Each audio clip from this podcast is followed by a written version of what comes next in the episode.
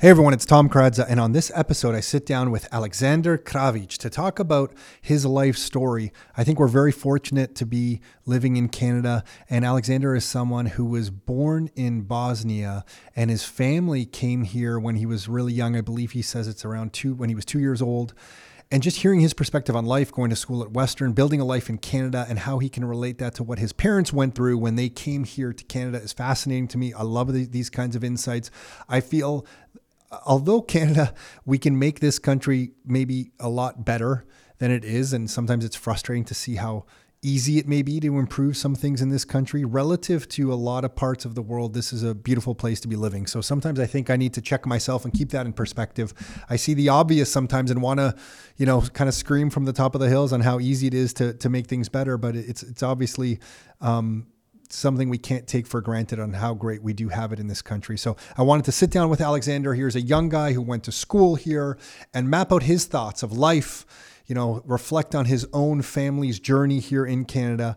And that's what we talk about on this particular episode. You could find him on Instagram. If you're in the London area and you need a physiotherapist, you can track him down. He shares all his different contact, uh, t- contact methods uh, at the end of this episode. So listen for that at the end.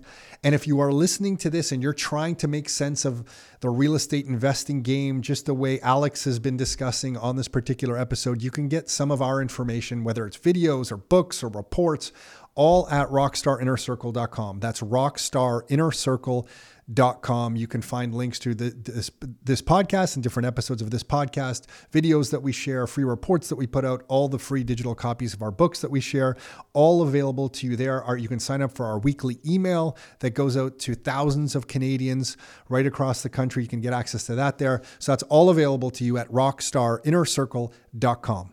That's it with the intro. Let's get on with the show.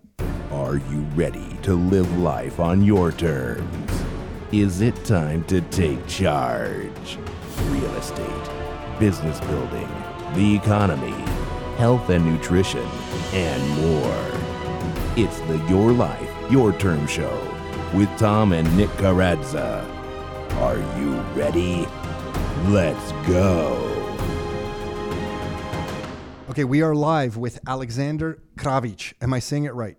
Kravic. How do you say your last name? Kravic. Kravic. You sounded So de- pretty, de- deeper, deeper voice than me, Kravic. um, and the reason I, I forget, you got one of our emails and you responded to our email with like almost like a big story about you know some of your background and your life and that whole bit. Is that how we met? That's how we met. Yeah, Okay. basically. Yeah. Um, and I'm going to ask you about that, but I just you asked me a question because your first name is, you know, I, it's Al, you go by Aleks, and the full full first name is Aleksander, and you asked about Nick's name Alexander, but Nick's first name is a different spelling than your name because his Alexander is I'm, I'm assuming the Scottish or British version because our mother is Scottish. My first name is actually Tomislav, and I think our my mom thought, oh my gosh, you know, I have to balance this out a little bit. My full name is Tomislav Mio Karaja. And then, uh, so he got Al- Nicholas Alexander, the British side. So that's kind of our names are different. So uh, his is different than, than your spelling. But um, I, I want to learn more just about your story. So, and I, I think I want to kind of just start at the beginning. So we'll get into some of your thoughts on real estate and the whole world of interest rates. And how old are you? 29. You're 29. I'd like to get your viewpoints on the world right now, but take me from the beginning. How do you go? At, is it two and a half years old? You arrive in Canada. Yep. Okay. C- can you just like uh, explain to everyone where you were born, a little bit about your parents and, and background? I just want to paint this picture a little bit. Sure. Yeah. So, um, my name is Aleks. First of all, pleasure to be on the show and super grateful and thank you for having me. Um, so, yeah, I came to Canada, to London, when I was two and a half years old from Nevesinja, which is about 40 kilometers east of Mostar and about two hours south, I believe, of Sarajevo, which is the capital of Bosnia and Herzegovina, which at that time was former Yugoslavia. So, yeah, we just came uh, to Canada because of what was going on out over there with the civil war with uh, in the 90s that obviously was pretty traumatic and you know devastating to a lot of families What were your parents doing there? For did they run like I, our family there was like, I would guess I would call them in the Canadian version would be like farmers, like learning li- living in a village, raising animals, and kind of living off the land in those animals. Uh, our father was born in the bush, close to, not too far from where you were. Um, what was your family doing? They were both high school teachers actually, and so was my uncle, and they were yeah they were teaching all the way up until the war and, and when it started. So um, we do have a farm in a smaller area just outside of uh, called Tertina. So just like just a village where we had um, basically, I guess you would say a farm, like just a Mhm. home in the Mhm. middle of uh, nowhere, like not a lot of neighbors. I've seen those homes. Yeah, yeah. It's very really in the middle of nowhere. Yeah, no, no, uh, s- san- like uh, you can't go to the bath. Bath like you got to go to the bathroom. You go somewhere where there's no toilets. You know, you just I remember when when when I was there, and our you know our family house there had no no toilets. It didn't even have running water. There was a well. There were only three walls to our house there. And one of my friends from Canada that came came with me much later when we were in university and we were tour- touring through Europe. He's like, "You realize your house here only has three walls." I'm like, well, I never really thought about it. He goes, it's it's built into the side of what I can tell it looks like a rock hill, and then there's like two other walls and a third wall, but the front of the house is wide open. So if it rains or snows, like anything will just come right into the house. And you walk in this center area, and then there's just like breakout bedrooms and the kitchen. But even to get in the kitchen, the first room of the kitchen is actually the smokehouse, where my my grandmother would on the floor bake bread and there'd be a big chain coming from the ceiling and she would just have a pot of water that was like constantly boiling. With something going on in this water. And then if you looked up in the roof it was all black from all the fire but there was also meat being smoked up there. And then you would walk into the second room and it's more like a normal kitchen but the stove was a wood burning stove you know so they were burning wood uh, in the morning to maybe cook some eggs or something like that. I just remember big pots of milk like just raw milk sitting right on top of that stove. I guess i think i guess they were boiling it or something before they gave it to us. I don't even remember but they're they're like when you talk about a house in the middle of nowhere, for people who don't understand, it's really in the middle of nowhere. You know, and to go to the washroom, there would just be toilet paper um, uh, by the door, and you would just like walk outside, and you would just find a spot. And when I was small, when I came to visit, my aunt found some rock that she kind of carved out into like a like a like a like a, almost like a toilet, but I didn't have running water. And I, this is really embarrassing to share, but now we're really deep into this, so I will. And I guess I would just use that toilet to like you know go number two. and, uh, and I guess she would clean it out because I think next time I would use it, it'd be all clean. But uh, I know that's disgusting for everyone listening. But as I got older, you just went out into the bush. Like you literally just went out into the bush, did your business, and came back, and uh, that was just normal. Um, and it's like it seems shockingly kind of. I mean, if you're not used to it, I, I guess it's just shocking to see it. Um, and I, I remember bringing some, having that friend there in the early '90s, and explaining to him that when we on school, when we went on school trips here in the Toronto area to to Pioneer Village, which is by York University, they would explain to us in grade school um, that this is how people back hundred years ago used to live. But in the Pioneer Village by York University, they had like a pump for water. They had an outhouse. It was more advanced than my family's village, and I think it was the first time I realized that, like, wow, we're probably a very poor family. Like we come from nothing, like really nothing, you know. So when you see these places in that part of the world, you're just in the middle of nowhere. I think it breeds toughness, though. Aleks, what? But uh, sorry, I took us off track. So yeah, you went to the washroom outside somewhere. I apologize, everyone. This is part of my childhood, and you're you're you're making me remember all this stuff. Um, your parents are high school teachers. You're two and a half years old. Brothers or sisters? yes, uh, one older brother, three years older. Three years older, and then they just pack up. Are, are do you remember what? Did they tell you anything? Like, how did they get out of the country at that time? Do you remember? No, honestly, I don't know what happened around that time. I try not to, to Yeah, bring yeah. up some of those uh, discussions. I mean, maybe I can now, just now that I'm older, but definitely it was. You should because that's part of your family's history. You want to know these details. But okay, you, you come to Canada and then they're high school teachers. Can they work as high school teachers here?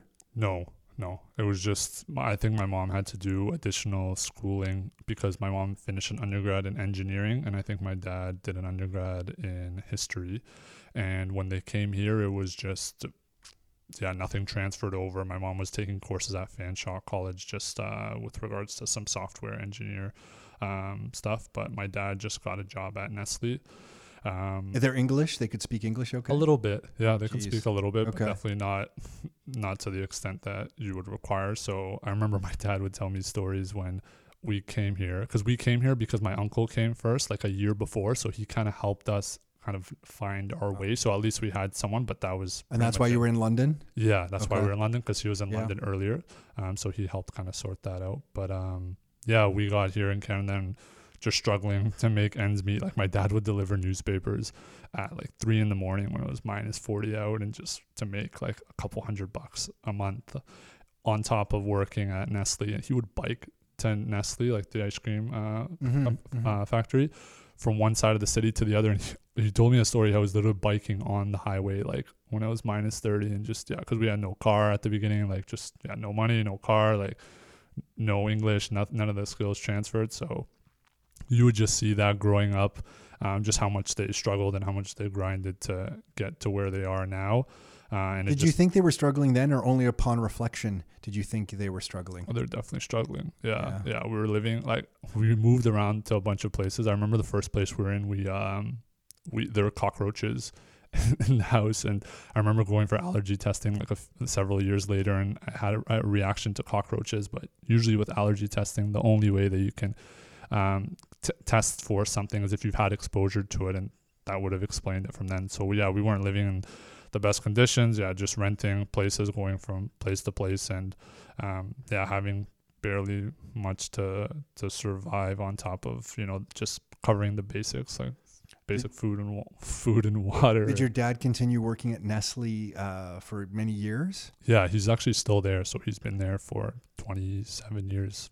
Wow. And then your mom, you said she was taking some classes. Kudos to her, like to come to Canada and then try taking classes, and English isn't your first language. Um, did, was your mom working? Did she find something to work as well, uh, to do for work as well? Uh, she ended up finding work as an uh, assignment coordinator at a just like a interpretation company in Okay. London that just helps uh, actually people like her that have come from other countries assign you know uh, interpreters to help manage you know appointments or medical stuff and she was she first worked as an interpreter for un- other people who came from Serbia, Bosnia, Croatia um, to just translate and then she became like one of the coordinators with regards to that. But nothing really in relation to what she finished school with and being a teacher and or also in the engineering field it was kind of yeah just something to find because Do you think they were like so? Sorry, I I, I don't know. Uh, you know, I know you don't know. You not can't speak directly for them, but I guess they were still happy they were in Canada, or were they just regretting being here? Like, what's the mindset like?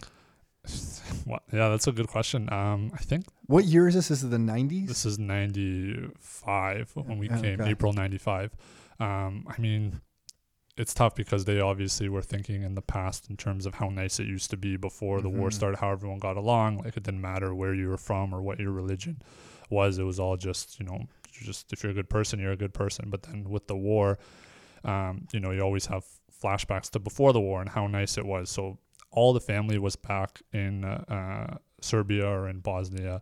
Uh, i think we might have had some in croatia. But um, everybody was back home. So it's hard when you know their parents and um, their parents uncles bro- or brothers uncles aunts all that are over there. And then only my mom's uh, my uncle my mom's younger brother was here in canada. So it's hard because you're you know everyone's over there you're here you don't know.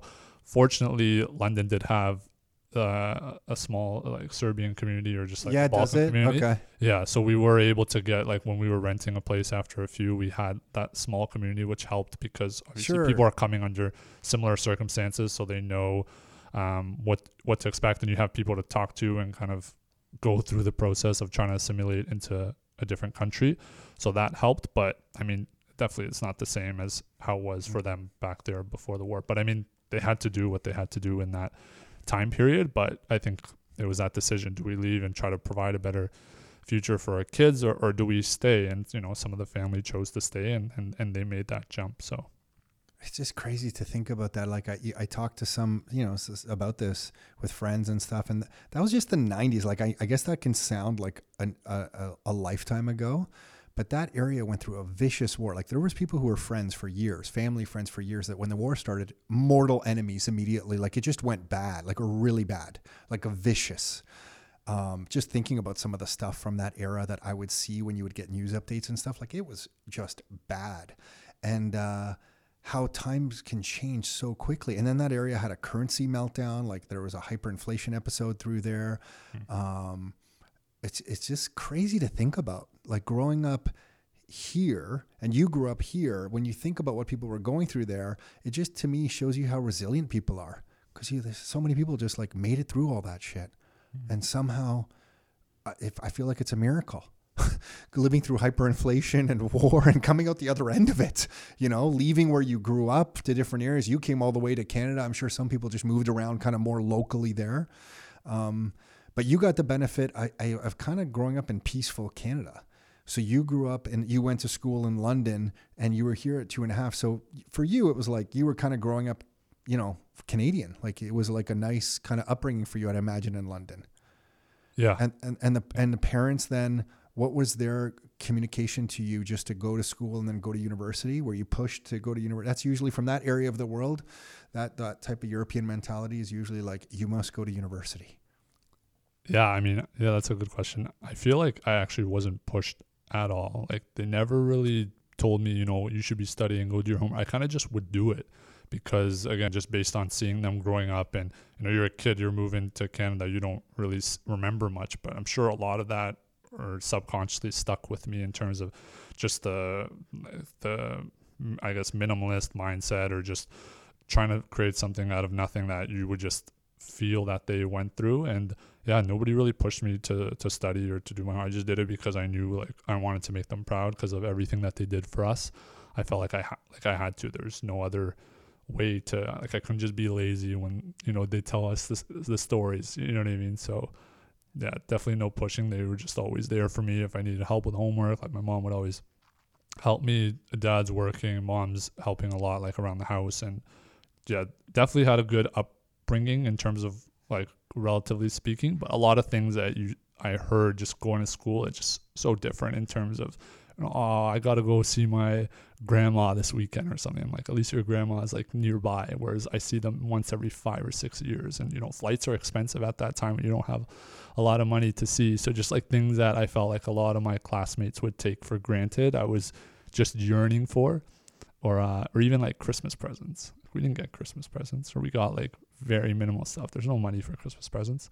So just like seeing things like, oh, I only got, you know, this gift or that gift. And we're like, and you're still a kid. You still want to try to compare what you got relative to other it's natural friends. But you're like almost like I remember I'd lie, I'd just be like, yeah, like they just gave me money and stuff. And meanwhile, I had I probably got like a little toy or you know what I mean. Yeah, but that's yeah, just how how it was. Yeah. I remember going. So I'm you know obviously much older than you, and I remember going there in the 80s and landing, and in our luggage First of all, I don't know why it took us so long to get wheels on luggage because back then we had like leather suitcases that we had to lug around. But I remember going there and we would bring Levi jeans. I remember specifically Levi jeans, Duracell batteries, and aspirin. Like, you know, we would just load up on aspirin, load up on Duracell batteries because out in the village there, they had no light at night. So you know they had uh, the flashlights, but it wasn't. It was too expensive to get batteries, I guess. So we'd get these batteries and then jeans. They always wanted Levi's jeans, and it was like it kind of just felt felt like what you would see in the movies. You know, like you're just bringing the stuff, and the stores there had no product on the shelves. So like coming from Canada, seeing the grocery stores here with like honeycomb cereal and birthday cakes and stuff. And then I'd go to the stores there in the 80s and look at the shelves, and there was nothing there. Like the chocolate on the shelves was all from one company called Kraš. That was the, the company. And it just, that was it. Like there was a few varieties, maybe two or three varieties. There wasn't even really cookies. There was just, I think they were called Napolitanke, like little wafer cookies. And that was like the only type of cookie. And it was just like going into another universe going over there. Um, so anyway, you you go to school here and then you go you go to university. Walk me through how do you get to the point from going through university to getting interested in like we've crossed paths because you got interested in real estate in some some way. What happens? You go to high school and then you end up at western? Yeah, yeah so yeah, what Western. yeah what'd you do at western? How did that go? What are you doing now? Yeah so um, western went for kinesiology for four years. Um, played pretty high competitive basketball uh, when we I was. We should have said that you're you're six five. Yeah, it doesn't surprise me. when I was in high school, yeah, I had some offers, but I actually had a lot of injuries when I was in my last year. So it, my last season of high school just didn't kind of pan out the way I wanted. So I just went to Western just because it was in London. Like I didn't really plan on going to Western. I wanted to go, you know, somewhere away from the city, but I always wanted to go somewhere away from the city if it was on a basketball scholarship, either in the states or somewhere in in Canada. Oh wow. So um, yeah, so unfortunately that didn't work out, but it also forced me to kind of just uh, grind, grind at school. Um, just realizing you're just so used to when you're in high school, like if you're if you played any sports, like that was my identity. So trying to find an identity in university where I would just go to school was was very difficult at first. Um, but I became a personal trainer when I was, I think, in second year. I worked at the rec at the rec center, just kind of in the weight room and then that got me motivated into personal training and then just using exercise and my kinesiology background to try to motivate people help people uh, get stronger you know teach them exercise exercise prescription that motivated me to become a personal trainer. I was able to meet a lot of people and that kind of became my identity. So i would associate with like the rec center staff. So i would you know know a lot of people through there because you know when you're coming from a different city it's easy to to meet new people. Like i would just hang out with people from london but just through your residencies if you're uh, from out of town. But for me, it was the rec center staff that I got to know well, and then that got me into personal training. And then just yeah, looking at physiotherapy, I eventually went into physio. Um, so that was a two-year master's program after the four years in kinesiology, and that was just kind of a way where it's personal. Tr- there's a component of personal training, but it's also you know in the medical field. So I you know I have to do more schooling with regards to it, but it's more the scientific side of it. I mean, personal training obviously incorporates that, but it was just something that I felt like I could progress more into versus just kind of being a personal trainer. Not that there's nothing wrong with being a personal trainer, but I felt that that experience as a personal trainer catapulted me to consider a career, just the one-on-one working with people. Um, I was looking at being a going into medicine, like becoming a doctor as well, but I had some, just some pretty bad experiences with family physicians. Nothing against family physicians, um, or just. I like the way you covered yourself there. Yeah, nothing against family. Physicians. Nothing against family physicians. bad experiences. Just like the walk-in clinics, I didn't like the fact that you only spent a few minutes with. Oh, so people. rough. So I liked physio because you can spend you know 20, 30, 40 minutes getting to know people and just knowing what I know now. I think that's very important in somebody's recovery and rehab. Um, so I and I didn't want to do the MCAT, and I hated chemistry in first year that I took. But um, that kind of swayed me away from the the doc, doctor medical field and going to physio. And yeah, did two years um, physiotherapy at Western as well. So hashtag bleed purple. Uh, been there for a while, and still personal training kind of on the side while going to physio school. And then uh, yeah, I've been working f- as a physiotherapist for the last four years, um, full time at the hospital, and uh, I just started my own clinic about a year ago. So, how does it work as a physiotherapist at the hospital? If somebody is in there, uh, the, the the doctors that are doing surgery will refer locally into the hospital to a physiotherapist or something. So there's inpatient physiotherapy and outpatient. So okay. inpatient is the people who have to stay overnight because they can't just go home the next day. Oh, got it. Yeah, because okay. of their, the severity yeah, yeah. of their injury or the surgery or just their age and all these other factors. So I work as a physiotherapist in the inpatient unit, inpatient orthopedics and trauma. Um, so people who have come in from usually hip fractures, but it can be leg fractures, it can be ankle fractures, it can be motor vehicle accidents where there's multiple fractures, oh, not geez. just uh, in your leg, but you know both legs, both arms, things like that. So it's a lot Holy of holy shit, dude. Yeah, it's a lot of basic mobility, like things okay. that we take for granted, like yes. being able to teach them how to use crutches, walkers, how to um, teaching them about the surgery, teaching them about getting in and out of bed, doing stairs, like just kind of more basic stuff. But because there are so you see people at a rough time in their life, for sure. Yeah, we see a lot of um, yeah, a lot of people in very rough stages in their lives, but also a lot of violence, like people who have you know been shot, been stabbed. Um, people Holy smokes! You know, a lot of homeless people who are just you know not able to maintain kind of some of the therapies or care outside of the community. So then they come back because their leg gets infected or just stuff like. And then you have to figure out a lot of discharge planning because when you work in a hospital, it's all about getting uh, out of the hospital. Out of the hospital. If if you're if you're in, yeah. a, in an acute care hospital, yeah, which is, is where I am. There's rehab hospitals as well, but the acute care hospital that I'm in, um, we have to free up the beds. So we have to try to get people out as safely and as quickly as possible. So if they can't go home because their home is un- inaccessible, um, and they're you know they're living alone already, and now they can't put any weight in their leg, how are they going to function? Just at home if they have no family or friends to support. So we have to figure out alternatives, you know. And you see a lot of people like that? Oh yeah, for sure. Yeah.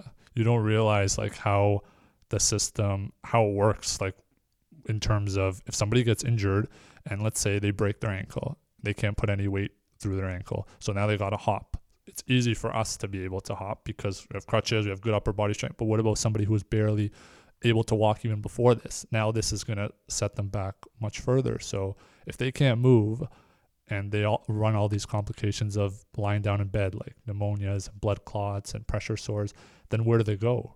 Right? So we have to try to, you know, get them stronger, get them moving so that they can show progress. Maybe they go to, we apply for a rehab um, bed at a rehab hospital or we apply to maybe a retirement home or if they can't if they're not making any progress any improvements they're just getting worse then possibly long-term care because again where else are they going to go if Oh. they can't So we have something called rehab hospitals in this province. yeah And those are hospitals that just take people overnight while they're trying to rehab to a state that they can go home.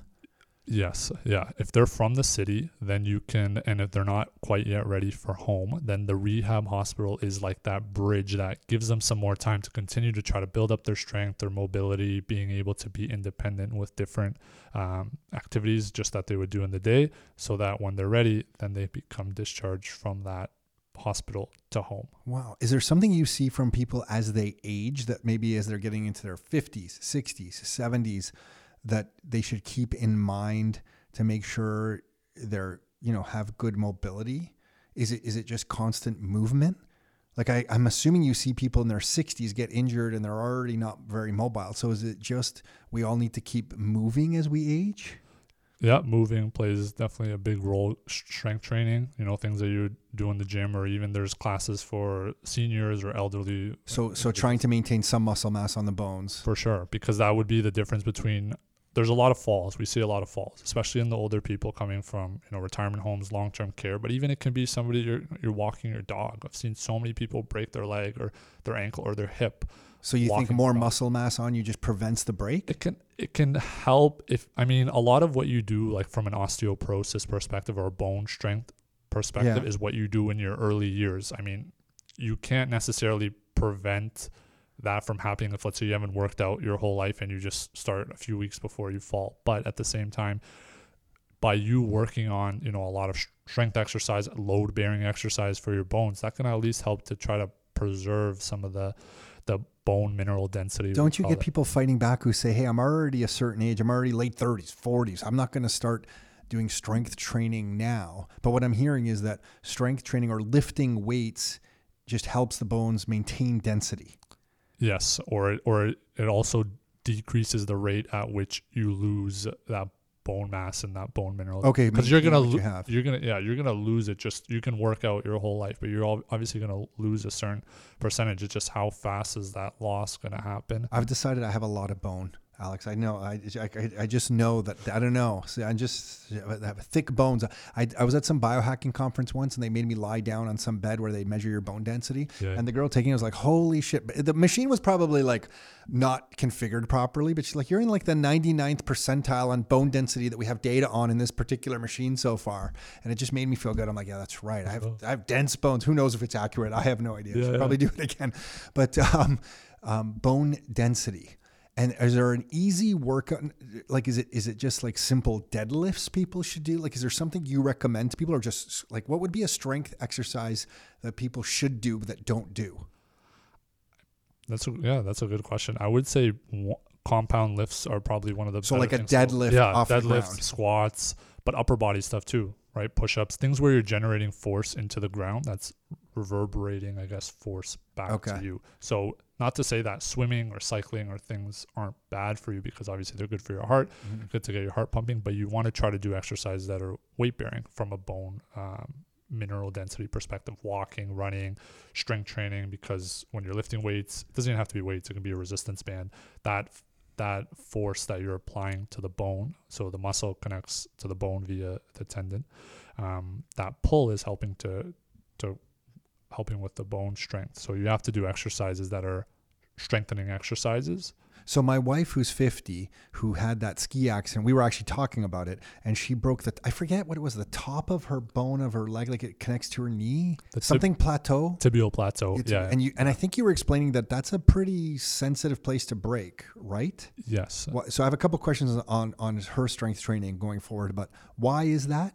So it, it would depend on if it was the medial or the lateral tibial plateau, like the inside or the outside part of the shin bone that was broken. But basically, the inside bears about 60% of your body weight because the I think it must have been inside because that's Yeah. what she was told. Sure. that it was bearing the majority of her body weight. Yeah, so because it bears the majority of the body weight and because the fracture happened at the top of the shin bone, well, that's basically your knee joint. So it's almost like she didn't break her knee, but that when you break that aspect, because there's a lot of cartilage and a lot of structures around that area that take a lot of the the load, then that recovery time is going to be a lot longer than somebody who just maybe breaks the middle of the shin bone.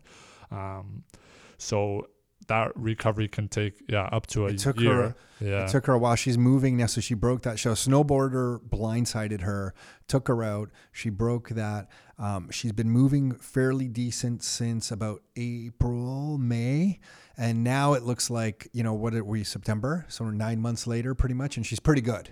Um, but I can see how they were. She was told she was doing really well, and you know, kind of ahead of schedule on stuff. But I can see how that injury can take a long time. It was rough. And I tell everyone it was rough, not only on her, but I had to do a lot of shit. I had to do the laundry, Aleks, and I hadn't done the laundry. I'm just joking. I would gladly help out, but I was starting to do things that I hadn't done in a long time. I was like, holy smokes, I really miss you, Carol. We need to get you rehab. Let me help with this rehab. Yeah. But uh, okay, so you rehab that part because it's it's it's bearing a lot of weight, and there's nothing really to do other than wait for the bone to heal. No, So this is the I guess this is the difference between your wife is it Carol? Carol, Carol, yes. Carol. Your wife's recovery, you know, you saying she was going back to doing things in April. Yeah. Whereas somebody else can have that same injury, even maybe around that same age, and that recovery would be much longer. Really? Right? Or even could be much shorter. Just Yeah, again, yeah, these yeah, are all the other different. factors Yep. you have to be mindful of when you're looking at recovery. And everyone's normal and recovery is different, right? Like her normal might be to be able to return to yoga or be able to run 10k where someone else's is just to walk normally right? So you have to be mindful i'm just yeah, saying this beforehand but you just have to be mindful of all these other factors that play a role. And if carol was active or you know doing a lot of Mhm. things before maintaining you know eating healthy exercising consistently then that's going to put her in the advantage for her recovery. So even though the bone is healing it's going to heal quicker relatively than somebody else who has these other comorbidities. Diabetes smoking those kinds of things can slow uh, obesity can slow down people's recovery right? So i think it's just important to delineate that and how those kind of things can play a role. Because if you ever go to the doctor's office or even a surgeon or if you're having surgery like an elective surgery like if you want to get a hip replaced or knee replaced they're going to always ask about you know smoking history. They're going to ask about diabetes because if you're smoking, you're constricting your blood vessels and you need blood flow in order to promote tissue healing, right? Whether that be bone, whether that be tendon, ligament, meniscus. Um, so if you don't, if, if, if, if you're smoking, then that's gonna that could possibly prolong your recovery. And then if you're not getting that blood flow, that could increase the risk of some other complications like an infection because you're not getting that that blood flow. Geez, I really never connected all these dots. Like I've kind of known all these things, and it sounds so obvious when you say it, but I haven't really thought it through like that. So then, what can she do now to continue to strengthen her her bones? So you know, uh, just turned forty nine. Maybe I, I shouldn't be sharing that. I'm not supposed to find out. Yeah. Well, anyway, it's too late now. And uh, what, what what can she do? Is it is it some of the strength? You know, some of the stuff that you just mentioned. Yeah, yeah. So strength training, I mean, it's all it would depend on just what stage she's at, but I, I don't know. Like I'm a big basketball guy, so Mhm. the whole thing with Kawhi Leonard when he played for the Raptors, uh, Mhm. there's a whole topic on the load management stuff. So I think that's been a big kind of buzz. Why? Why? Why do you say that? Just load management is basically you have to be mindful of what your body can tolerate at any given time. So you know, she probably would have been in a period where she wasn't put any putting any weight on that leg for usually the first six weeks. It was a while, yeah. Yeah, for the first because that's how long generally it'll take the physiological healing to take place, and Yeah. then afterwards you wouldn't get her. Okay, I haven't put weight on it for six weeks. Let's start running, right? You have to gradually progress it, and with rehab, it's the same. it, it, that's the principle. If you get someone doing a lot of even injuries, how they happen is people will do something too soon. You know, maybe you haven't lifted in a year, and then you just go and try to you know bench the amount that you were Mm-hmm. doing before, and you know you get injured, or you can have a sore, you can get sore, but you can also possibly get an injury. It's because your body can't just go zero to 100 um, without any prior training stimulus. You have to gradually build it up. So in Carol's case, it would have to depend on how many months she is since the injury, what she's doing now, but it would just be, you know, you go from strength training. Let's say we look at the block of strength training because there's strength Mhm. training, there's the aerobic training, there's plyometrics, there's balance, there's range of motion exercise. There's all these different kind of blocks that you look at for overall rehab. So from a strength training perspective, if she's able to, let's say, do exercises lying on her back where it's not as much load going through her legs because she's doing it in a non-weight bearing Sure. position. Once she gets past that, then she goes to let's say squats. Then you go from two leg squats to single leg Oh, squat geez, possibly. got it. Okay. And then from the single leg, you know, you can increase weight, of course, but you can also increase time under tension. You can increase reps. You can increase sets. You can decrease rest. And then once you've, you know, mastered the strength, the balance, the range of motion is full or within normal limits, then you try to maybe go to some plyometrics, right? Like you jumping is going to be a lot more challenging, at least from how much your body and your bones and your joints can tolerate versus you just doing a, a- body weight squat or like a squat with 10 15 pounds so then we get into jumping and then you get into straight up and down jumping then you get into rotation jumping you're you're trying Jeez, okay. you're trying it. to basically subject the, the the tissue to different forces Why do you keep bringing up balance? What is balance uh, showing you? Core strength? Like what is the balance? What, why you- you've said that a few times, yeah and I'm I'm realizing the importance of balance more and more over the last few years. But yeah, why are you bringing it up? What is that showing you? So with any sort of injury, and then even just from a from a quality of life perspective or injury prevention perspective, when you get hurt, you're not only losing the range of motion, the strength, um, the mobility. You're also you're not working your proprioceptors, which are basically little receptors in your joints and around your joints that are that will tell you where your leg is in space or your arm or your head or or whatever. So when you it's not just for ankle sprains where you have to work on your balance. You have to work on your balance if you had surgery, if you had, you know, that's a plateau fracture that your wife had. Balances plays a huge role in, in all of that. So you have to target the rehab in all different sections. Not to say that balance is more important than strength or range of motion, but Okay, they all kind of play a the role. Yeah. But as you get older, that because of what I was saying before, there's a lot of falls that happen. A lot of people break their hip because they fall, and that could be because they get dizzy or lightheaded. It could be just because they have poor balance they're in a position where they just weren't able to react to that change in position. Like if you trip over a rug, you know, if you tripped over a rug, you would be able to mm-hmm. recover because you mm-hmm. just bring your foot in front and you'd kind of stumble. Whereas if somebody doesn't have that reaction time or that because balance isn't just standing on one leg it's being able to react if some somebody nudges you if you're walking by them and they bump into you you have to have that reaction as well to be able to recover otherwise uh, as you get older if you don't work on it then you fall because you don't really work people don't really talk about the balance aspect as No. you get older it's just strength you know working on your heart I just had someone. I was at this this uh, a clinic that does like optimal performance with like Olympic athletes and high performance athletes, and their uh, clients of here uh, are ours here at Rockstar, and they asked me to come in and just kind of go through all these different machines, and it became obvious to me how important balance was because when they tested my balance with my eyes open and stuff, one legged balance, I'm pretty good, but as soon as my eyes were closed. I almost fell over on my left leg. I'm like, what the heck is going on here? And I just realized that I need to keep working on my balance. This looks like something that's fading on me. Um, and now I see the importance of it because as you age, you're right. As you trip and stuff, you want to be able to recover from these things pretty quick. And the better, obviously, your strength is important in that kind of case as well. But the better your balance is, you can just catch yourself from falling. Jeez. Yeah, yeah, for sure. And then even with the balance component, like you have three parts that are responsible for your balance. You have your vision, and then you also have your somatosensory system, which is those proprioceptors that are in your joints that tell you where your joint, where your body is in space. But you also have your vestibular system. So your vestibular system is actually your inner ear or components of your inner ear that detect where your head is in space. So if you can try this maybe after the show or just go for a walk and then turn your head as you're walking. Try to see if you can stay walking I in a straight line. hate that. Yeah. I hate that. As I've gotten older, I hate that more and more. Yeah. I hate going on roller coasters now because of that. Because I used to love roller coasters. Now it's like, holy shit! I don't think I want to go on these things anymore.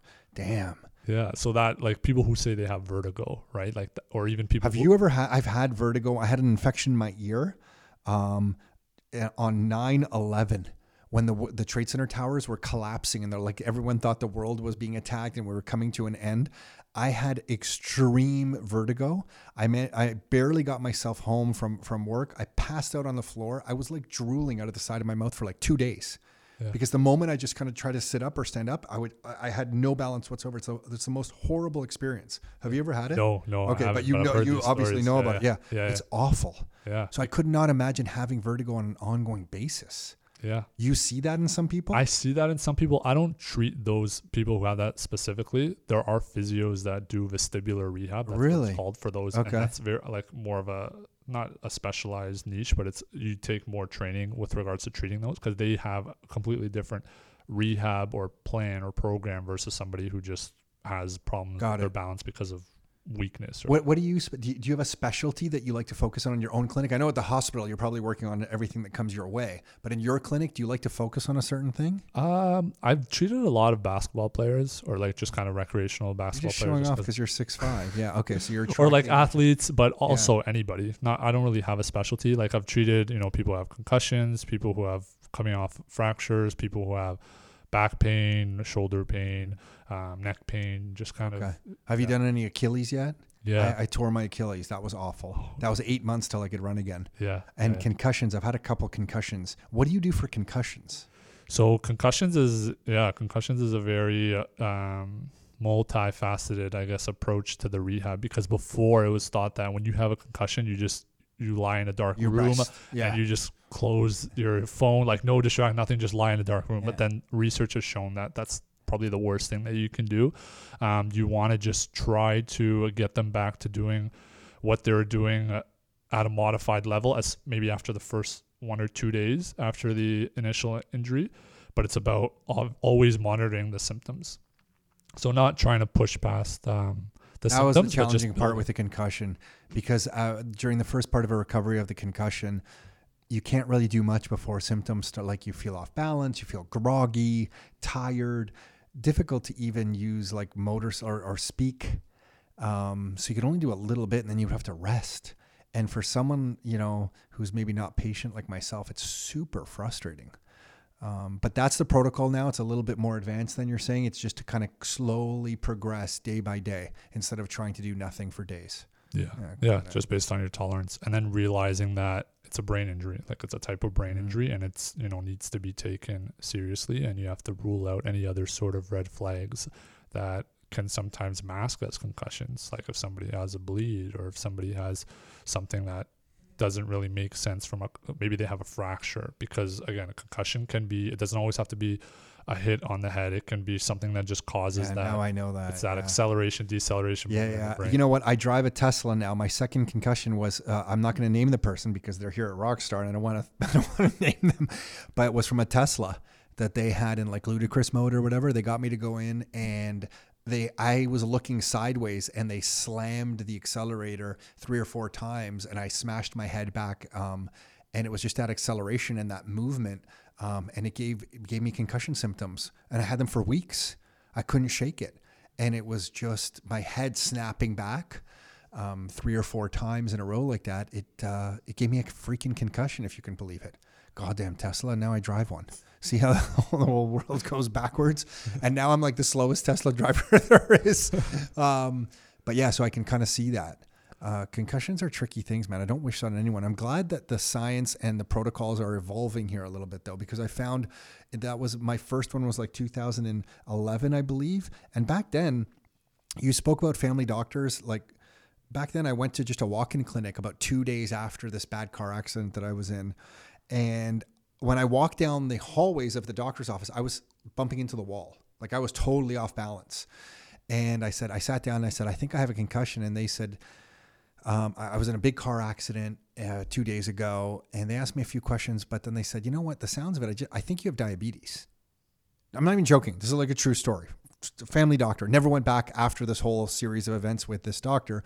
And I'm like, no, I, I was in a bad car accident. I hit my head. I don't know anything about concussions, but I have symptoms that are like I'm off balance. I'm feeling kind of groggy. And uh, they said, no, I'm pretty sure you have diabetes. So let's do your blood work. So they did my blood work. I had to wait, I think, three or four days to go back for the results. And they said, oh, you know what? This is really interesting. You don't have diabetes. And I'm like, yeah, I, I'm telling you, I think I have a concussion. And they're like, well, you know what? We should send you for a CT scan. So they sent me for a CT scan at the hospital. I had to wait like another week to get the CT scan. And then I think like five or six days. So another two weeks go by before I get the results. And then they're like, you have a brain tumor. And then the doctor tells me this. They're like, I'm not allowed to tell you anything else. You have to go to a specialist. So I get in my car, I call Carol, and I'm like, Carol, she's like, How did it go? I'm like, Well, I guess I have a brain tumor. And Carol's like, What? And I'm like, Yeah, but I have no other information because the doctor's not allowed to tell me anything. Apparently, they weren't even supposed to say that or something. And we have to wait for like a neurologist or someone. And the first appointment's like two and a half weeks away. So for two and a half weeks, I was telling Nick, I go, Nick, I have a brain tumor. None of us knew if I was gonna. It was crazy. Like the thoughts that go through your head. I'm like, I don't know if I'm gonna live. Like, am I gonna live? Like, what's happening? Because all the symptoms I had were concussion symptoms. So then I started thinking, I guess I have a brain tumor, and the symptoms are all from this tumor. And then I go see this neurologist. Um, sorry, it was a, appointment was about two and a half weeks away, but friends of ours their father runs a bunch of radiology clinics in the GTA and they had moved to California. They make a call and say, Hey, can you get Tom an MRI a little sooner? Apparently, has a brain tumor. We're trying to get to the bottom of this. So I, I only had to wait one week. So thank God we knew somebody. That's the Canadian healthcare system. You basically need to know people. And uh, they got me a cancellation, I think, at St. Mike's downtown Toronto. Like it was, you know, same day they called and said, if you can be here in an hour and a half, we can, you know, put you in because there's a cancellation. I went down there. I'll never forget. I was in Burlington at Dundas and Appleby Road, pulled off to the side. He calls me from California, the guy who owns all these clinics. He reviewed the file himself and he goes, Tom, I see what the technician, I guess he called him a technician who did the CT scan.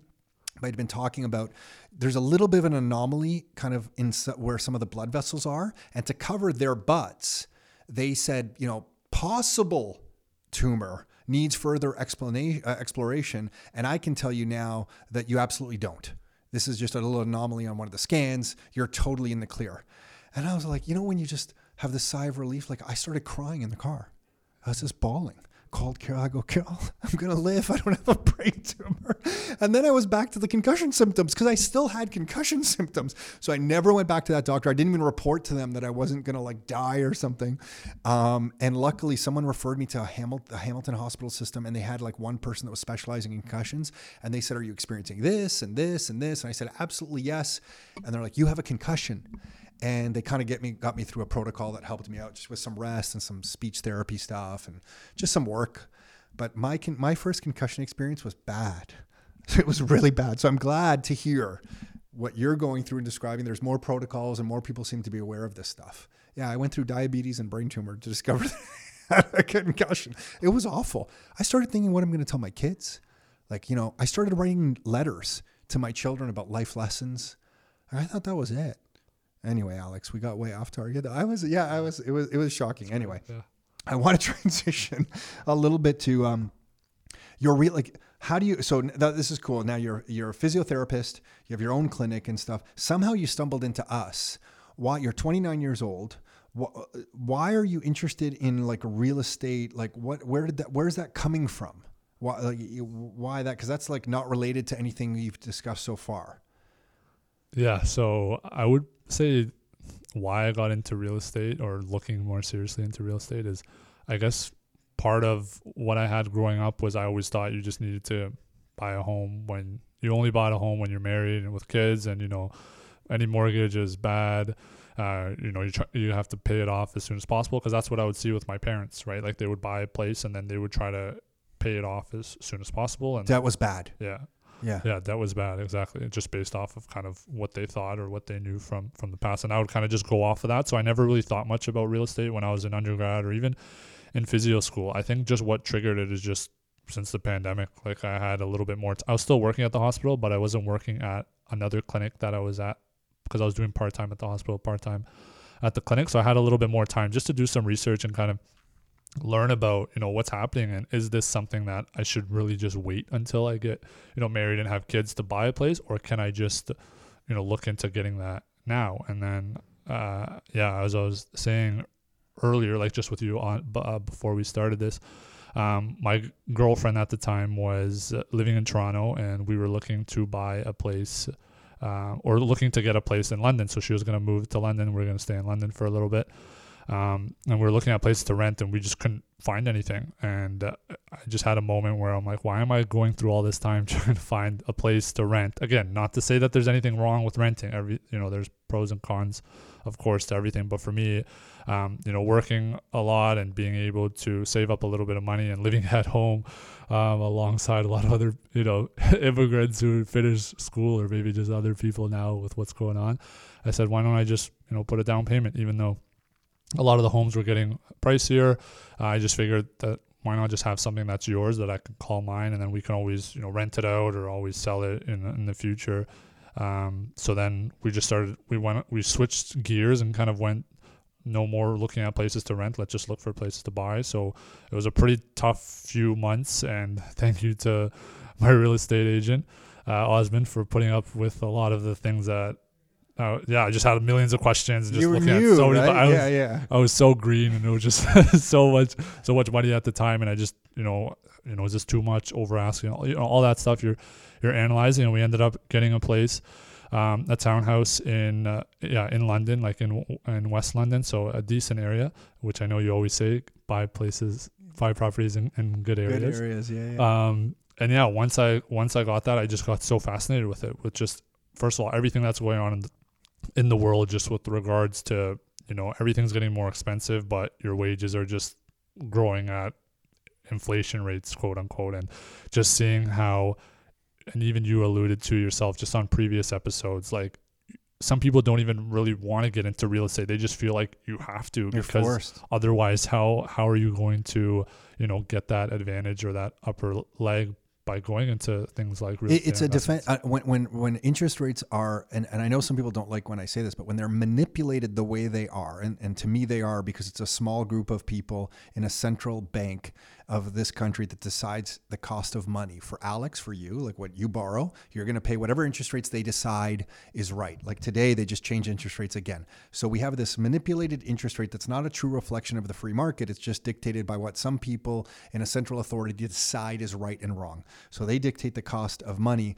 And when people that have are younger, that sometimes blocks them out of housing because when interest rates have been kept low for so long like they have, it uh, uh assets like housing go up in price. The value of the dollar decreases, the asset takes more of these dollars to buy the asset, and it really makes it a barrier to to get into asset ownership of any kind houses businesses anything because everything just costs more and then if somebody like maybe myself now at this age has acquired a little bit of financial success or savings it puts you into a defensive mode so instead of keeping my money in the bank and earning an interest rate when i see the way money is manipulated i'll take my money and defensively buy real estate with it because it's better than keeping it in the bank where it's going to lose value and what that does is it blocks real estate from other people who are just getting in the market because there's like people like me forced into the real estate market to protect my purchasing power.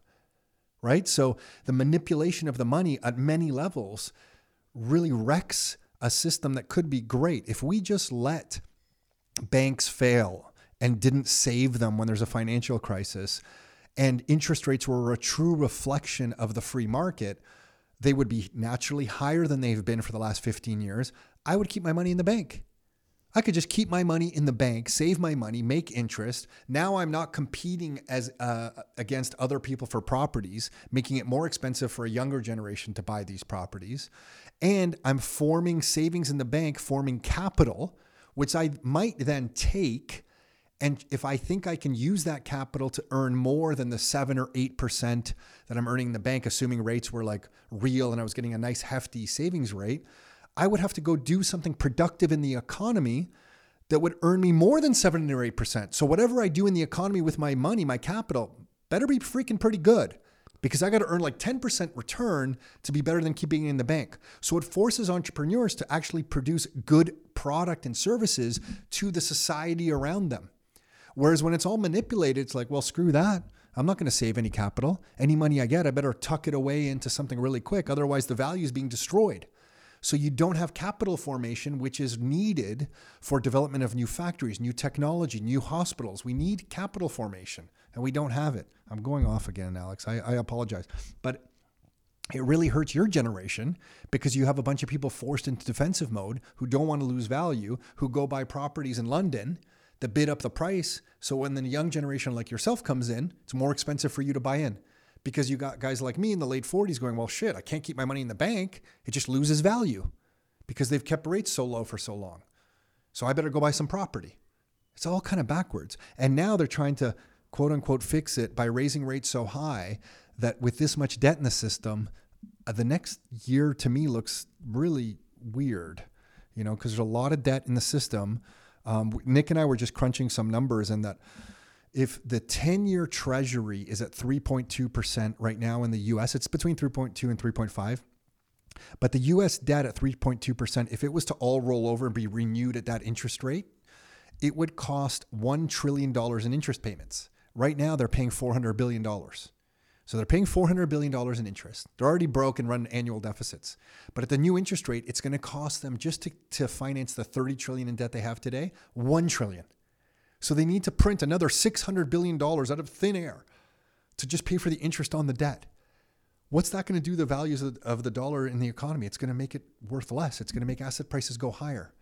So we're in this weird time where interest rates are going up, real estate's kind of coming down, but you can kind of see into the future a little bit and say, wait a second, these higher rates are just going to mathematically require more money printing. This is just going to be a nightmare. And I don't understand where this ends, Aleks. So I'm hoping your generation can figure it all out, man. You better. You got a lot of stuff to do. You got to fill it. You got to keep us all healthy, and you got to figure out the entire financial system and take care of yourself. And you said you're uh, engaged recently. Yeah, yeah, yeah. I was en- yeah, engaged about uh for about the last month, month and a half. Yeah, cool. Yeah. Congrats, man. Yeah, thank you. Thank you. Um, so okay, so you started having this kind of realization that you need to kind of get into something else. Um, you buy the property, you have the townhome, and then now, you know, at your age, starting your own, you know, you're working, but you also have your own clinic. Now this property, you're talking about maybe moving uh, again. So wh- what does someone your age think about the world right now? Like, is it? Do you feel like you can craft the future here in Canada that you want? I'm giving you. I don't know. I didn't prep you for this, man. But what, I'm just interested in your your take on that. Yeah, yeah, that's a good question. I mean, I feel like back in the in the day when we moved, obviously, and I'm super appreciative. Canada was able to give us that opportunity to come in and you know be able to have an education and all the the benefits that we had growing up. I'm super grateful for. But it, it's interesting just over the last couple years, it's it's really made a lot of people think think twice about that just with regards to what's been going on and I've never paid attention to the news or politics. You've like, been busy, was- man. Basketball in school. yeah, yeah, exactly. As I was younger, but now like just especially like over the yeah, like with COVID and everything, I'm just I'm glued. I'm listening to like the the the debates and I'm paying attention to like the part- shouting like- and screaming Yeah, on like- Twitter and on the on, online. yeah, and it just I'm just like this is crazy. Like obviously you can get go down that rabbit hole where you're just being mindful too much of you know all the negativity and stuff that you're you're seeing online. But yeah, it's it's scary. Uh, it's it's it's it's scary, but it's also you know you have to be flexible just as a person in in terms of trying to find different ways to uh, you know create success, whether that be you know relationships or um, financial or per- personal. But I think just yeah, being able to be adaptable and yeah, I think just seeing what's hap been happening over the last couple of years. I've never considered living anywhere other than Canada, but just hearing stories from other people or even friends. Like I, I know there's one person or a couple of people actually in like the area that have moved back to Serbia, um, Really, to eh? the areas. Yeah, just Yeah. because it's getting I believe it. Yeah. yeah, like my generation, just younger and things that you would never think about. Like that's such a major jump. You know, you did school here, you spent so many years. Would that translate over, like needing to know the language? But a lot of people are just like they, a lot of young people, I think a lot of old people too, or just all generations are just looking at whether that be an alternate home somewhere else where if something happens like what's happened before with the lockdowns, like to have that freedom Yeah. to be Get me a place in Florida. Get me a home in Florida so I have some freedom. Yeah. yeah, yeah. Yeah, so it just it definitely yeah makes you think and look for alternatives or just see that things that were maybe not a reality before you're just you know looking at things more. So I mean, I don't know where the future holds or or where I'm gonna be in the future, but I I mean. It's, we definitely talked about. It. Definitely talked about it with uh, with my fiance Carmen. Um, she's from British Columbia, so the plan would be to move out west over there. And after you've been there, I don't know if you've been there, but I've only been there twice, Couple- very briefly. It's beautiful. yeah, I can see why. Like, there's It's a such nice a big part of move because there's a lot of people in Ontario that make the move, and I mean, it is obviously more expensive, um, but at the same time, like just being able, the, the vibe and the culture and the, um, yeah, and just just the the outdoorsy lifestyle and just being active, like it fits highly with kind of our values. And she's a Awesome. physiotherapist as well. oh, actually. cool. So we both like, you know, going on hikes, like going swimming, like all that stuff. So it would be really cool. And I've lived in London basically my whole life. So it would be, I thought you were going to say too long. yeah, yeah, You've been in London, yeah? for a while. Yeah, yeah. Yeah. Got it. So yeah, British Columbia would be a nice place, and and I think the thing is just the fact that you're being aware of of what's going on in the world. Um, we're all so resilient. Like sometimes I get like all tied up in a knot over some of these financial things that I think are just you know breed an you know a financial inequality that shouldn't need to exist. Um, we're all so resilient. Like you're gonna have a great life, and you're you know you're just gonna find your way, and just being aware of some of these things will help you because then you'll understand that not all debt is bad debt and having a bit of debt in a debt-based money system could be good. So maybe you keep that prop. I think you were mentioning that if you moved, you'll you might try and keep that property in London that you have and turn that into a, a rental property or something. Yeah, yeah, definitely. Those are the things at your age thinking that way now just will kind of set you on a course that's going to be amazing. So your future is bright. And are you still playing uh, basketball at all? Like, do you play in some men's leagues? I was playing, um, but then yeah, with the lockdowns last year, I just decided like they were closing down the gyms and all that, and then I just kind of stopped. But I'm gonna get back into it this fall. That's the plan.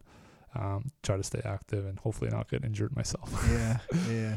Aleks, I, I thank you for doing this, man. I don't think you really had to come all the way out here to do this and kind of share some of your story, but uh, I really thank you for it, man. And I just want you to know that, like, you have friends here. So, you know, as you guys kind of trailblaze your way through your own lives, if you need some help in any capacity, reach out to us here. We're going to be doing this for a long time.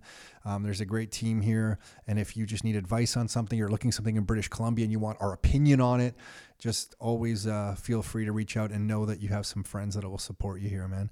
Anything else I should have been asking you that we didn't ask? I wanted to talk about your parents, your physio stuff, some of your real estate thoughts. Anything else that was on your mind that you wanted to be sharing?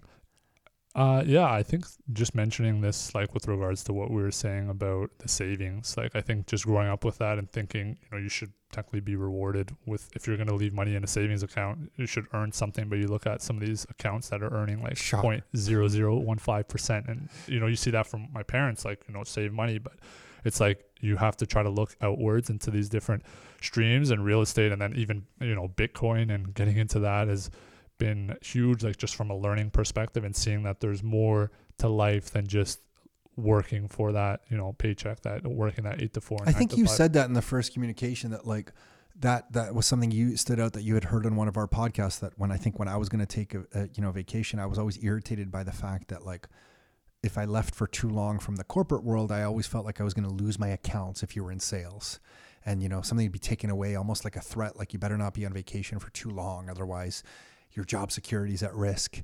And I always just thought like what kind of life is this? Like this doesn't feel like the way we should be living. Like we're always just under attack and threat and you work hard to get a bit of vacation. And maybe i'm too much of an idealist but i just feel like that type of setup doesn't extract the best of humanity because everybody's running around slightly scared that they're going to lose their job slightly scared that they don't have enough money to retire. It's kind of shitty and a lot of it stems from our problems with money it's like the money system Like one of the simplest ways I break it out to people is I'm like, you realize our money system is a debt based money system. So, in its simplest form, and some of the techna- technicalities are going to be glossed over in this description, but in its simplest form, if the first dollar in Canada came to ex- in existence as a form of debt, because we're a debt based money system, so that you know the treasury borrows money in the country, and you know we get issued new dollars from the Bank of Canada, and I'm generalizing here for anyone who gets really technical, but the, the dollars that come into an existence have to be paid back with interest because we're a debt based money system. So the very first dollar that came into an existence in that type of economy in Canada had to be paid back with interest. Well, if the first dollar that came into an existence had to be paid back with interest, where does the money come from to pay that interest? Because if only one dollar was created, the very first dollar that was created had to be paid, it was borrowed, it's debt. It was borrowed into existence. That's the way our money system works. And it had to be paid back with interest where does the money come from to pay the interest? Well, the only way to get enough money to pay the interest is to borrow more dollars into existence. So we live in a system that requires more and more borrowing. Otherwise, there's not enough money to pay for the system. And so that we just live in an economy that more and more debt must be created. Like this isn't an option. So if more and more debt isn't created, there's literally not enough dollars to pay all the debt off. So we live in a world where if the debt doesn't expand, the amount of dollars in the system doesn't expand, it all collapses. Which means the value of our dollars are programmatically set to lose value. There must be more dollars printed. It can't go the other way. Deflation, the opposite of inflation, deflation, reducing the money supply, doesn't work because the debt won't have enough dollars to pay off the debt. So they must increase the money supply at all costs. That's why when I see interest rates going up like today and everybody's freaking out about real estate prices and stuff, I'm like, well, if you just have a little bit of patience, the money's going to come into the system. Because if it doesn't come into the system, the whole system collapses. And even if that happens in that environment, you want to own hard assets because you know where you know where your parents were born when that war broke out there.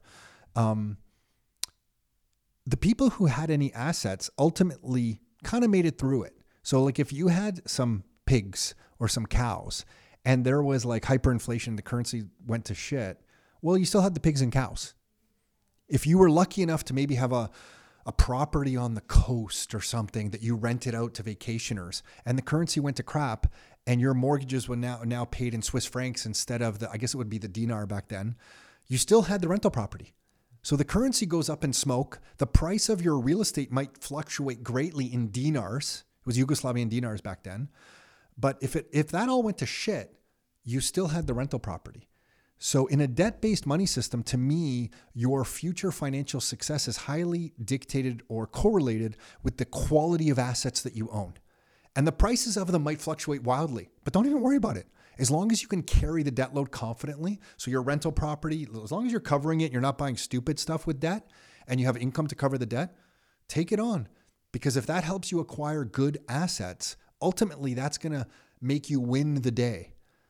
Whereas just saving, like you're saying, or just having an income and no assets, when everything goes up into smoke programmatically because the, the dollar must lose value over time, you're left with nothing. I'm, I'm, I'm just ranting again, Aleks, and it's, it's confusing concepts. Like they're, it's kind of hard to grasp some of the stuff. I think when I first started reading about it, I'm like, what is going on? This all seems backwards to me. But for you, I think you're right. You're bringing up Bitcoin. It's like a lot of people now are you know, if they got into Bitcoin at the high and now it's come down in price, they're like, oh, what the hell is this? But in my mind, it's like understand what you own, understand your properties and why you own them, understand Bitcoin and what it is and what's unique about it. And when you have really strong conviction about why you own certain things, the price uh, is, is, is, is doesn't bug you as much. You know, might be easy for me to say I'm like older guy now. I have multiple streams of income and stuff, so things change. But I don't know. Anyway, we'll stop. I'm, I'm ranting, but I'm glad you're into this stuff, Aleks. It's important, man. So it's cool. Keep going down this rabbit hole, especially the Bitcoin one. I think that's the one when you go down, it, you're like, holy smokes, the hard money. What is this? How does this work? Nobody can confiscate it. It's difficult to censor. I can, you know, have I can move it around globally. What is this thing? It's a pretty deep rabbit hole. Gets you into a lot of stuff. You know, is that? Um, have you kept reading on that topic? Yeah, yeah, yeah. Actually, I read the Bitcoin Standard. Oh, awesome! I need to read it one more time, but I know. just Yeah. really interesting. Just again, seeing the history of money and just all your perceptions just on money and growing up. It's it's crazy. I feel like financial literacy needs to be something that's taught at the high school level because everybody's going to have to deal with money eventually. And the I wish that I was, you know, everybody hindsight is twenty twenty, but I wish I had that that thought. But it was just when you're coming out of school, you're like, get a good job, get a good paying job that has benefits and is consistent hours and stuff like that. And then you start working and you think that all that effort and that time that you put into getting your degree and, and working a job. I mean, fortunately for physio, there is a lot of demand just because of the aging population and You, can have kind of pick- demographics on your pick- side. yeah. You You're riding kinda- a good trend. You're riding a good trend. you could kind of pick and choose, but at the same time, like even now, like if you look at how much, let's say, average salary for a physiotherapist is now versus what it was 10 years ago. I mean, if it's going up a couple percent with inflation, but everything's going up much more than that, then you need to look at alternative ways of of diversifying, and that just kind of motivated me to ever since I got the property to. I was I was in uh, the live class online, and I think that's just I went down that rab- rabbit hole very very fast. I just started researching everything just on everything that you can learn about real estate. Obviously, there's so much that I don't know, but this stream was never even a possibility if I just either lived at home for the next little bit or if I was just renting because I don't I don't care. But now you can just see all the benefits, and that's also what kind of motivated me to open up my own clinic, um, just in terms of from a tax perspective, how many benefits are there, and also there's some politics as well in, in, in healthcare. And and I was working, you know, for a clinic that I wasn't really a big fan of, and that kind of motivated me to go run my own thing because I wanted to treat how I wanted to treat. And I didn't want there to be any pol or I wanted my own politics. Like I could see however many I wanted to see. I didn't want it base it based off of what that clinic's policy was, and I, you know, I wanted Because there's to, time, I guess they were forcing you to. like they just wanted you to see a certain number of people per hour, whereas I'd be running late for patients because I wanted to spend more time with them, or they their needs demanded more than that, you know, 20 minute frame. I wanted 40, 45 minutes, and obviously I was running late, so that wasn't good for the next next patient. But at the same time, like I didn't feel like I was giving them everything I could in that certain time period. Whereas now when I have my own clinic, like I can just we're usually running over time, but it's okay because I'm not required to see 10 to 20 people a day. I just see a couple people. I, you know, give them as good quality care as I can. And You're there's happy. a lot of benefits from that. If and anyone's in the London area, how would they find you? What's the best? Do you have an email, URL? What is there something you can hand out? yeah, so I have, um, I have Instagram account. It's Yeah. uh, Aleks underscore physio, A L E K S underscore uh, physio, P Physio. H Y, yeah, well, S I O. And then I have a booking website. So I don't have like a actual, but just a booking website where just To book uh, time yeah, with you? Yeah, so that's Is that linked from the bio on Instagram or no? no, it's not. What's That's the Al- booking website? That's Aleks Physio, yeah. uh, all one word. Dot Jane app, J A N E A P P, dot com. Yeah, cool. And then I have a YouTube account too. That's uh, Aleks Physio, just all or not one word, but just Aleks space Physio? uh, physio. So I'm trying to grow, yeah, just grow Awesome. that to help with the yeah, business. cool. And, and Cool. go from there. Yeah. The future is bright with uh, with people like you, with the mindset that you have, man. That's kind of cool to hear. Um, favorite NBA team? Oh, The it's not the Raptors. Whoa, Honestly, I was one. whoa. I was one of those where it's where LeBron James goes because he's my favorite player. But No way, now it's really? Kinda, I don't know. I feel like ever LeBron since he fan. left Cleveland the first time, it was kind of irked me a little bit. You were probably too young to maybe even remember that, but uh, LeBron's your guy. Yeah, LeBron. Yeah, yeah, yeah. Like I know he's yeah, amazing, but LeBron. Yeah. Wow. I don't really have. I would probably just say the Raptors just because obviously it's it's the hometown, but I like the Lakers and I like Denver as well because they got uh, Nikola Jokic. He's he's Oh like, yeah, yeah, the- and the he's turning into a basically It's- superstar. Yeah, I guess yeah. he's already basically superstar status. MVP or no? No. I feel like he was in the running. I forget. yeah he was yeah he was MVP last year. Was he last year? Yeah, He's kind of freaky because so, the way yeah. he moves, like I'm like, is this guy really like an athlete or not? But I mean, because he's he's so big, like he kind of moves up. But the way he plays, man, and the way he he passes the ball out, like this guy's incredible. Very like European, Totally. unselfish. Like, yeah, comes yeah. from a farm town Yeah. in Serbia, so Yeah. he just has that Yeah. that big boy. Yeah, he really strength. does, man. Yeah. Aleks, thank you so much for doing this. I really appreciate it. I'm sure our paths will continue to cross paths. And uh, yeah, thanks, man. Thank you. No problem. Thanks for having me. Appreciate it. Hey, everyone. Hopefully, you enjoyed that episode as much as I did with Aleks. If you are trying to track him down, you can find him on Instagram. His handle is Aleks, A L E K S underscore physio. That's A L E K S underscore physio. Aleks Physio. And if you are trying to track down some real estate information, you can get access to our reports, our videos, our books, podcast episodes like this, all at rockstarinnercircle.com. That's www.rockstarinnercircle.com. That's it for this, this episode. Until next time, your life, your terms.